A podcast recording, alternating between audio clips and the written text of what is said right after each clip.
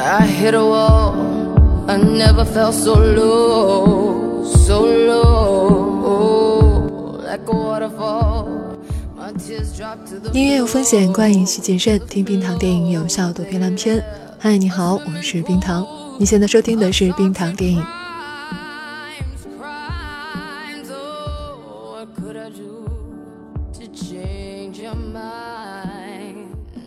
在影院里看到进取号的碟形部分坠毁的画面，有没有觉得很眼熟呢？在冰糖看来，那实在是和《X 档案》里面外星飞碟坠毁地球的画面太过相似了。所不同的只是，这次我们才是外星来客。其实这也是《星际迷航》系列和很多科幻电影不同的视角。我们不是在等待第三类接触，我们和他们一样心怀宇宙，渴望着征战星辰大海。为什么外星人除了头以外，大部分都和我们一样有四肢？不同的种族是如何通婚的？他们为啥都说英语？爱迪生到底如何靠吸收能量变得长生？虽然这些都没有合理答案，但是进取号的号角依然能让我们振奋不已。《速度与激情》的导演林奕斌，我得承认，他确实把《星际迷航》拍得很速度、很激情。当我们好不容易学会了在高潮部分打怪兽，比如说三打白骨精了、盗墓笔记了，美国人却显然想尝试些更新的玩法了，比如说用 MP3 拯救世界。虽然他们把这叫做什么高频段入侵，在大高潮放烟花是从独立日起就有的传统了。我说的是独立日一，特工学院里面的脑袋烟花和这次的蜂群烟花，或者也可以叫做海浪烟花吧。在这部电影里，宇宙是个海洋，每一艘船都可能被凶猛的鱼群攻击，但你也可以在里面冲浪。当然，你可能会说，《星际迷航》的世界过于乐观，过于乌托邦了，给人一种白日梦的美感。所以，也不要忘记了宇宙里的另一种可能，《三体》的黑暗森林法则。以上呢是冰糖的观点，下面呢是梦见乌鸦的影评。他会侧重来介绍一下《星际迷航》这个系列的世界观和它的由来。如果你是刚刚喜欢上这个系列，可以补补课。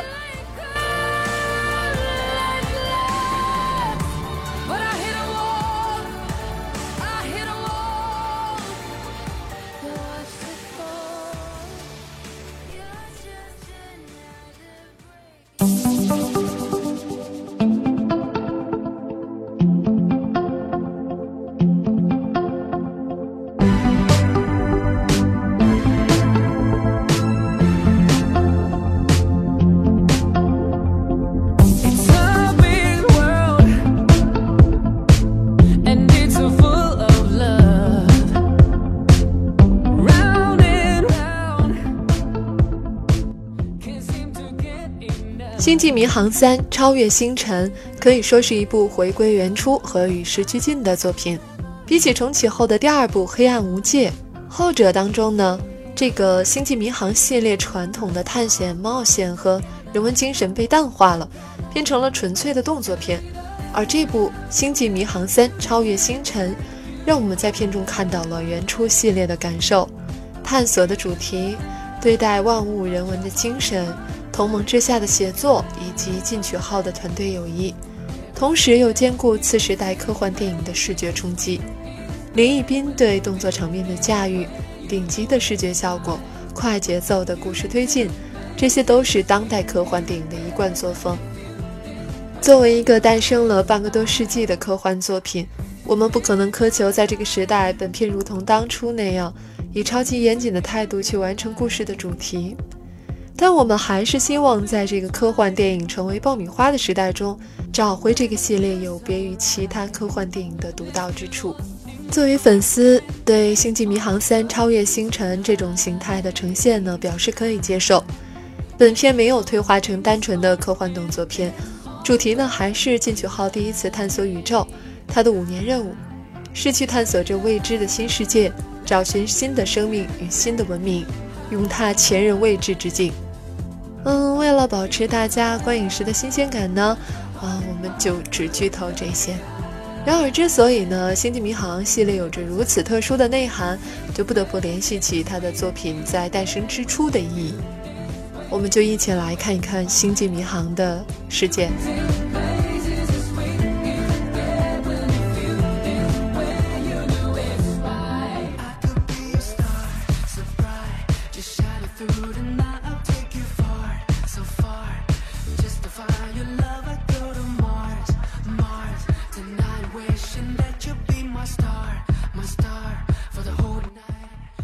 在这里呢，我们引入另外一个参照系，就是《星球大战》系列。呃，以前呢看过一部极客电影，叫做《星战迷友》。这部电影里呢，一帮《星球大战》的粉丝跟《星际迷航》的粉丝发生了争斗，基本上代表了两套太空电影 IP 不同的理念。同样是太空科技类作品呢，《星球大战》和《星际迷航》是不一样的。这个不一样呢，体现在对太空主题在文化与精神上的侧重。如果说《星球大战》是在人类现有的文化基础上，只是依靠着想象力架构了一个我们永远无法达到的未来世界，那么《星际迷航》就是在我们现有的人文认知基础上，依靠未来科技文化架构了一个我们所希望达到和可能达到的未来世界。《星际迷航》系列是科幻电影史上最长寿的 IP 了。嗯，它诞生在科幻作品的黄金时代，发展到如今呢，电视剧播出了四十余年，历经了三十季，共计是七百二十五集。电影版呢，经历了二十余年，大概是十二十三部。世界星迷呢不计其数，影响了一整代人。从作品本身来看呢，《星际迷航》是人类对自己在未来太空中的生存状况进行了乐观大胆的想象。未来的人类不仅实现了曲速飞行，跨越了星际鸿沟，而且和星际间多个高等文明有效交流，以至于形成了一个星际联邦。从作者的角度呢，当科克船长率领的进取号飞船每接触一个新的文明，其实是编剧对未来的一次畅想。也就是说，假如人类文明向这个星球上的模式来发展，会出现什么问题呢？看似是外星球的事儿，但是思想内核都是对人性本质、对人类社会和文明的反思与探讨。而进取号上的每一个船员呢，都是这个畅想蓝图的执行者、表述者和见证者。这就是超越了宗教、国家、民族，出于人类的良知与理性的价值观念，是来自未来世界的普世价值。探索、发现、战斗、结盟，是星际迷航的主题。传统的探索、冒险和人文精神是一贯的内核，这就不难理解《星际迷航三：超越星辰》当中的冲突来源了。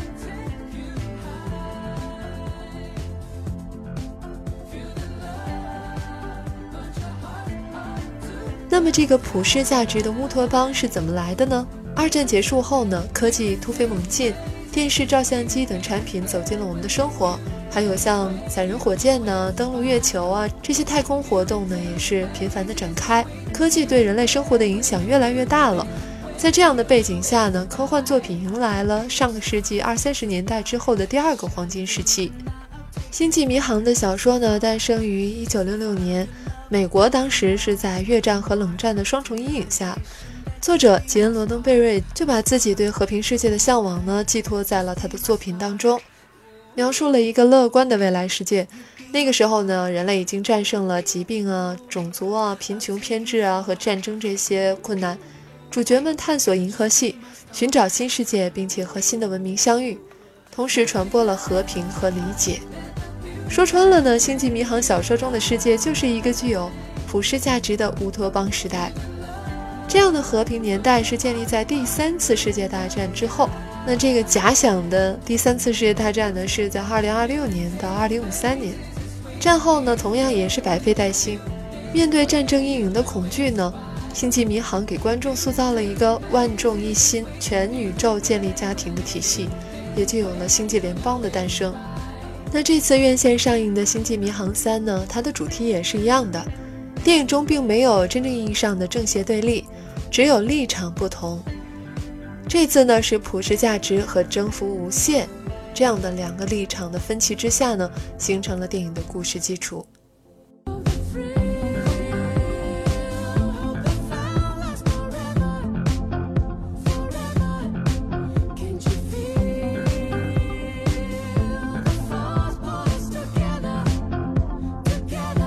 要想看懂《星际迷航》呢，还要知道它的一个关键词叫做曲速文明。整个这个系列的世界观呢，都是建立在曲速文明这样一个概念上。它这个概念是非常的复杂，嗯，这是一种呢被压缩的时空中航行的技术，就是曲速。它的原理呢是依靠新建的反物质能量引擎制造一个人工立场，让时空扭曲，在扭曲的空间中呢可以达到几十倍于光速的速度。曲速分为零到十级。除了零级、十级只是理论之外，随着级别的升高，速度也会越来越快。那我们就看一看第一次啊，人类和外星人的接触是怎么样的呢？第一艘可以进行曲速飞行的太空飞船那，叫凤凰号。当凤凰号在大气层外完成人类的第一次曲速飞行的时候呢，吸引了尖耳朵星人瓦肯族。那瓦肯族表示：“哎，没想到这么落后的一个破地方，竟然还有这么高端的玩意儿。”所以他们就光临了地球，与人类完成了第一次接触。那瓦肯人呢，则本着为人民服务的精神，帮助地球人完成了家园的重建，帮助人类摆脱了贫困呐、疾病啊、饥荒啊这些。地球由此进入了曲速文明的时代，和越来越多的星球呢和外星人接触，签订了很多的和平结盟条约。那宇宙人民是一家的星际联邦正式成立。有没有发现这个星际联邦和我们印象中的很多联邦不同啊？虽然说《星际迷航》系列呢伴随着不断的探索，有时候和外星人一言不合就开战，但是结果就像七龙珠的孙悟空一样，你打不过我，咱俩可以成朋友；我打不过你，我回去修炼，直到打败你，咱俩还能成朋友。于是呢，就有很多奇形怪状的外星人加入星际联邦，联邦也就得到了不断的壮大。感觉好像哪里不对的样子，这和《三体》中的接触符号理论完全相反。所谓的曲速文明下的策略呢，就是与未知文明相遇，第一场肯定是战斗。无论是大反派还是杰拉都是这样。随后通过深入了解，建立友谊，最后成为同盟，形成一个无差别交流的世界。这真的是一个非常乐观的乌托邦式的设定。《星际迷航三》的剧情呢，也是同样建立在这样的基础上的。电影当中的反派呢，对能量蚕食，对资源掠夺，然而真正的目的却在结尾之处反转。看过电影之后，你就会明白了。所以我们才说，《星际迷航三：超越星辰》在这个动作片模式下，对系列传统核心进行了回归。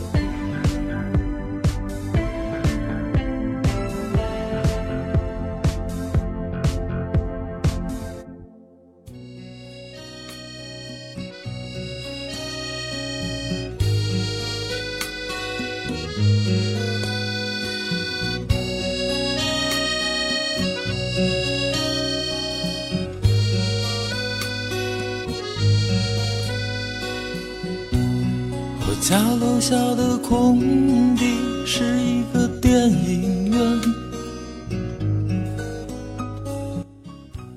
其实就冰糖本人来说呢，两个太空歌剧系列当中，《星球大战》和《星际迷航》，我会更喜欢后者。不知道你更喜欢哪个系列呢？欢迎留言告诉我，我们会节选精彩的留言，嗯，在节目当中每个人的电影环节和大家分享。今天在每个人的电影当中呢，我想来说这样一件事。我呢确实喜欢电影《盗墓笔记》的前一半，虽然后一半有点惨不忍睹。我也不会因为一部电影的一个缺点而抹杀它一切的优点。不要因为别人和你的观点不一样就说别人收了钱，也不要因为大部分人都说一部电影烂就不敢说出你心中的真实想法。虽然我觉得片方还真是应该给我点表示，毕竟在这滔天的骂声当中，敢于说他们一句好话也是不容易的。